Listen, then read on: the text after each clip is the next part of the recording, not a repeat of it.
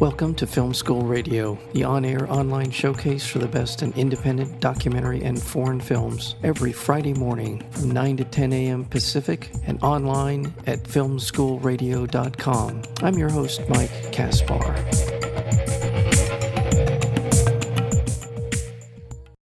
A Crime on the Bayou is the third film in director Nancy Buirski's trilogy profiling brave individuals who have fought for justice in and around the civil rights era, following the loving story, the rape of Recy Taylor, and now this one, A Crime on the Bayou. It starts with this simple, in most communities anywhere else in in the world, maybe uh, a a non-issue, a non-crime that becomes something so much more. It it involves Gary Duncan, who uh, was trying to break up a fight between a white two white boys and a black teenager and it escalates from there into him being arrested him being harassed his life endangered. Uh, there's so much more here. That happened in 1966 and um, I don't think I'm doing justice to describing this story, but I, we're going to talk to the director and producer of this film. That would be Nancy Buirski. Nancy, help me describe this story better than I just did. Well, you've done a wonderful job. Um, I, and all I can do is extend what you've said a little bit further to point out that that fight that ensued um, in October of 1966 um, happened as these boys were leaving um, an integrated, the only integrated school in Plaquemines Parish. Um, and this was taking place in 66. The school had just been integrated. And keep in mind that Brown v. Board was in 1954.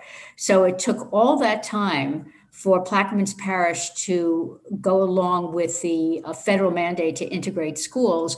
And that was chiefly a result of Leander Perez, who was the kind of boss of the parish and was able to um, kind of rule it like a fiefdom and and stop the schools from being integrated. Well, finally, the federal federal government stepped in and did integrate that school. And this is a month into this school integration, and these two, these actually four white boys and two black kids are walking home from school, and the white boys start to bully the black kids. And um, and Gary drives by in his car, and the black kids happen to be his nephew and his um, his his cousin, I think. And um, he stops and he sees what's happening and he decides he wants to break up the fight. And he moves towards the white kids and he says, you know, what's going on? And they say, well, all we want to do is know his know their name.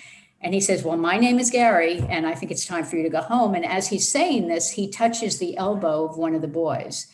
And as one would often do when you're trying to break up a fight, you know, just kind of touch them to, to get them to move on. And the father of one of the white boys sees what's happening and calls the police. And before you know it, Gary is arrested for assault on a minor. And it goes from there, right? He's arrested. He and, and there's a, there's so much in this film that is not just Gary Duncan's story, but it's so illustrative of the system under which uh, people of Plaquemine County, Louisiana, as well as so much of the country, let's be fair, uh, uh, that was living under this system in which the audacity of a black man to even approach a white man was considered reason for a, for someone to be put under arrest is uh, is this, is that was the that was the world we were living in in much of the country in 1966 that's right. You know one of the challenges in telling these stories um, is to not only uplift and, and elevate the personal story of Gary and ultimately Richard Sobol, the white lawyer who comes in to help him on this case, but also to expand it to the larger canvas, which it's on already, to make that point that so many other people would have been treated this way, that it was considered a crime to touch certainly not to touch a white person and even to look at them to even mm-hmm. you know not get out of their way when they're walking down the street. This is emblematic of everything that was going on in the country and that's that's always the the obligation one feels when one is making these movies to to to make it clear that it didn't just happen to Gary. Now what was unique about Gary was his desire to stand up to it and his commitment to fight it and not just be taken down by it. I mean, for understandable reasons, a lot of people end up pleading out these cases, They don't want to go to jail. They don't want to have it on their record. They're working for a living. They have to get back to work. Um, but Gary really believed in fighting for what was right. Yeah. Well, let's not leave out the role his mother played as well yes. in that story. I, th- I thought that that again is it's it's very touching to see that not only was his mother determined for justice to be done in in in this case, but for Gary, the the the relationship, the bond that those two shared, and that he was willing to put his life literally at risk for to go to court and to fight this. You know, it's interesting. Um, I'm thinking as you're saying that, that the families of all three of these subjects of our film, the loving story, the rape of Recy Taylor, and Gary Duncan, these families play such a large role right. in giving these people these because they're in all, all three cases they're relatively young. You know, Mildred and and and Taylor they're in their 20s and Gary's 19. To, to imbue in them the confidence and the strength to stand up against the system and let them know that they're going to be behind them. Um, you know, Mildred just wanted to return to Virginia to be with her family. She missed them desperately, and, and those were people who gave her strength. Same thing with Recy Taylor and Gary, and all three, by the way, are were people of faith. You know, they were all church-going people, and they, they, I think a lot of that had to do with the strength that they exhibited in in this these crises.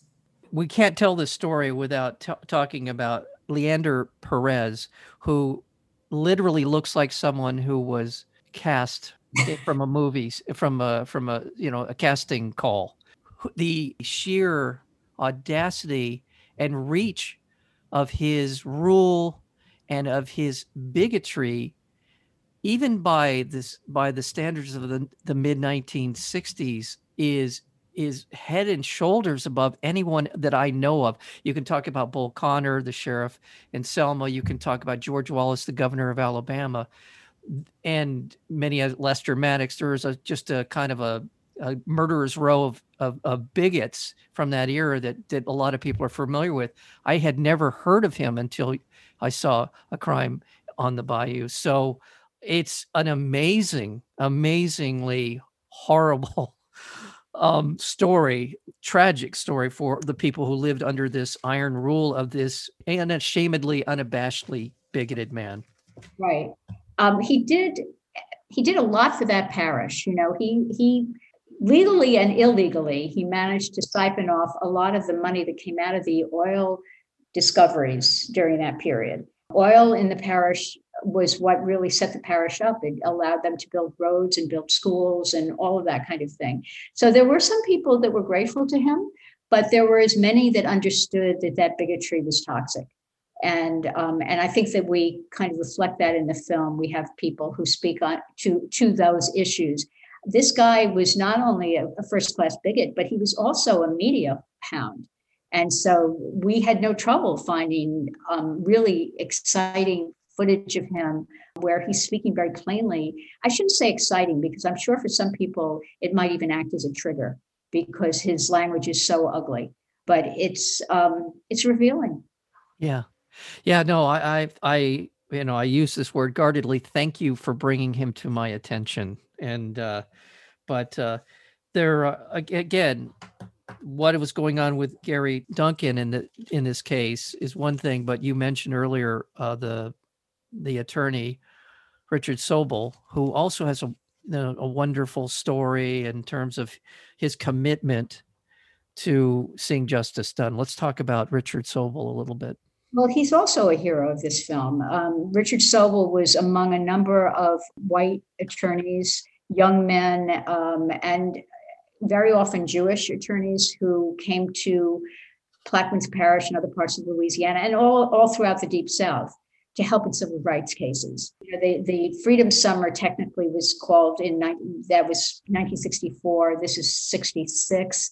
And so he was kind of on the, the wave of Freedom Summer uh, to come down there and help on cases that, you know, many of the Black attorneys were just not getting, they weren't being heard in the courts. You know, they, they were treated so badly, the attorneys themselves were treated so badly in the courts that they really did need the um, alliances with white attorneys to make sure that their cases were going to get heard.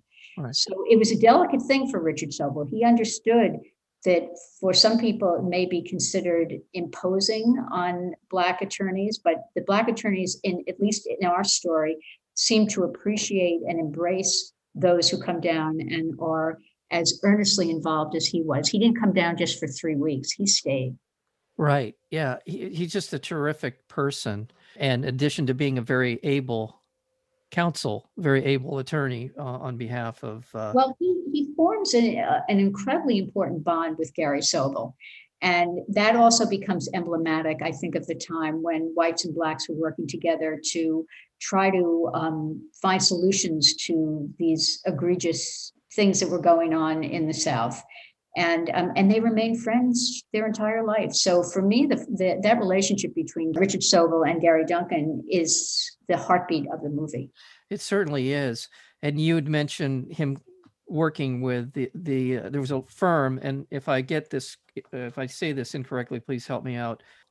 It's Collins, Douglas, and Elie. Thank you. uh, Collins, Douglas, and Elie, and how they worked together. And uh, as you described it, how difficult it was for uh, Black attorneys just to be in court. They were often told the wrong time to be there or to be there on a d- day the court was closed. There were all kinds of harassments that took place.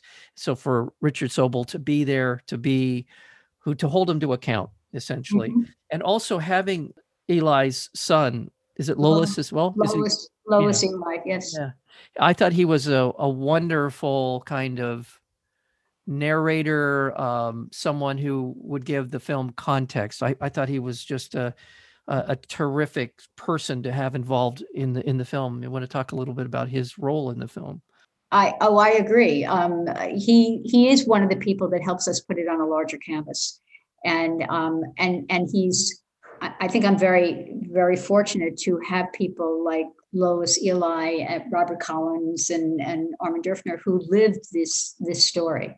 They're not just experts that we bring on stage to tell us about that history and put it in context, but they lived it. They're witnesses. And you can feel it when Lois Elie is speaking about the experience his father had. You can see how, how emotionally involved he is in talking about it. It really does add a tremendous depth to the story. I should say to the film. The story already has its depth. Plaquemine Parish in in Louisiana uh, is a world unto its own, as you described, as and, and Leander uh, Perez essentially runs it like a banana republic. And yes, he did essentially tap into the industry that was so prevalent in the in the Gulf Coast there that uh, of oil oil production, and some benefited from it, but certainly the the people who who were African American who who did not one of the things that I, as I'm watching this film, and I, I, I just kept coming back to this idea of just how much wreckage not only our own system of apartheid has has wrought upon the, these people in in the South, oh, as well as across the country, to be honest. But I keep thinking about the loss of life and how many lives were completely wasted in this in this system. And I think about the people who are part of the Atlantic crossing, how many millions of people died. I just the the the level of destruction and our inability to kind of come to grips with it and talk about it honestly just be honest about it you know what happened and how this happened over a 400 year period it continues to haunt us it continues to bedevil us as a society and as people and your story is another wonderful example of just humanizing the cost that we're talking about here in ways that are just profound and I I don't have I don't really have a question. I just want to acknowledge that this is one sliver of, of a gigantic um, tapestry of of the of this of the legacy of this system. Well, Mike, thank you very much. Um, it's it's what motivates us to tell these stories that they can't stay hidden. I mean, some of the more um, visual experiences and stories are out there, and um, more and more people know of them. But there are all, there are so many Gary Duncans, there are so many Recy Taylors um, whose stories haven't been told. And I think it's really incumbent upon us to tell as many of them as we can, because these people should not just be allocated to the dustbin of history, um, if they even get that far you know yeah. they're, they're, they they fought for justice in many cases and even if they didn't fight for them if they lost their lives because of these systems or they suffered under these systems um, we have to know about it. We have to be reminded because it continues today. I mean, if this were just history, fine, it would be important to have that information, but it isn't just history. This is reality being reconsidered. Right. You know, the person who, when I was watching A Crime on the Bayou, the, the, the one person in the film that personified the sort of the lost lives, the lost opportunities, the, the just sheer ugly, bitter legacy of, of, of racism and was Ruby Bridges. Mm. You know, watching this, what was she, five or six years old, being escorted into a school? How in the world anyone at, at that point in their life could have any idea of what was happening and why and how, and just kind of the trauma of what she went through as a just a very young young girl.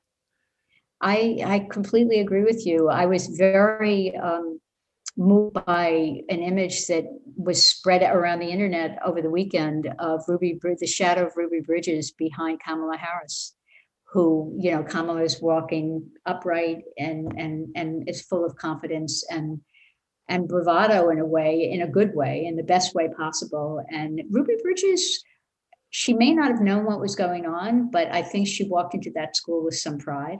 Yeah. Um, and, you know, she's been interviewed since then as an adult, and I think she certainly does have a sense of what was happening. But there's no question that people who lived through that era have to have suffered from some kind of PTSD because they felt assaulted every day of their lives. We're speaking with the director and producer of this wonderful documentary film called A Crime on the Bayou. That's that would be Nancy Buirski. And it's part of its rollout, if you will, is at Doc NYC.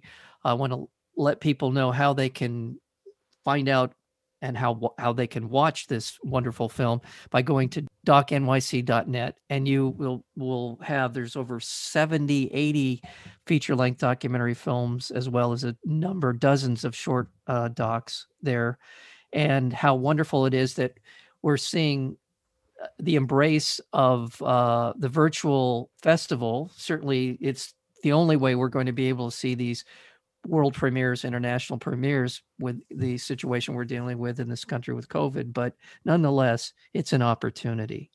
And I strongly recommend that you check out A Crime on the Bayou. And um, also, Nancy, I know you're working, you continue to produce wonderful films. I didn't even mention some of the other ones that uh, that you that you have produced, including loving story and by Sidney Lumet, uh, which I just loved. I I had I knew he was a great director, but after watching your that documentary film that you you made, I just my appreciation of him went just skyrocketed. It was really a terrific terrific watch. So I recommend that to anyone who who cares about filmmaking. Nancy. Well, let me let me just mention one other thing about Sidney, the by Sidney Lumet. Um, it is much more in, in an interesting way interwoven with these three uh, films in our trilogy because the theme I think that comes out most strongly in that interview and in the way we put it on the screen is his sense of morality and his sense of what's fair and what's right and and the ability to stand up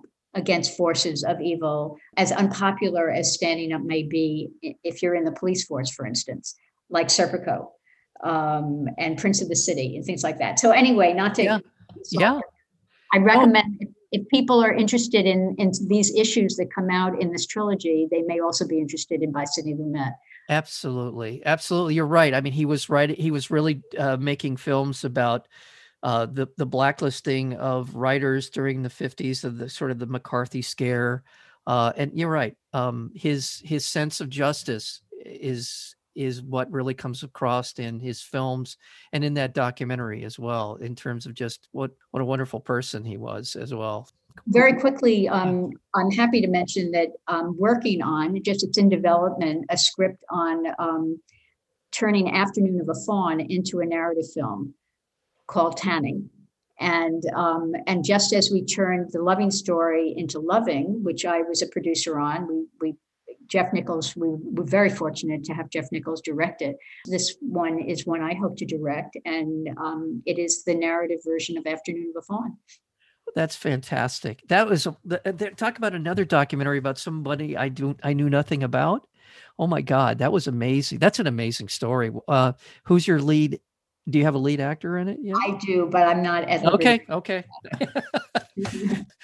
Anytime, Nancy. Uh, um, congratulations on this film, A Crime on the Bayou, Doc NYC, and its premiere, and all of those things, as well as your future projects. And you're welcome anytime. Thank, you, Mike. It's it's wonderful to be hosted by you. A real pleasure to talk with you. Thank you. Again, the film is called A Crime on the Bayou. We've been speaking with the director and producer, and that would be Nancy Buirski. Thank you so very much.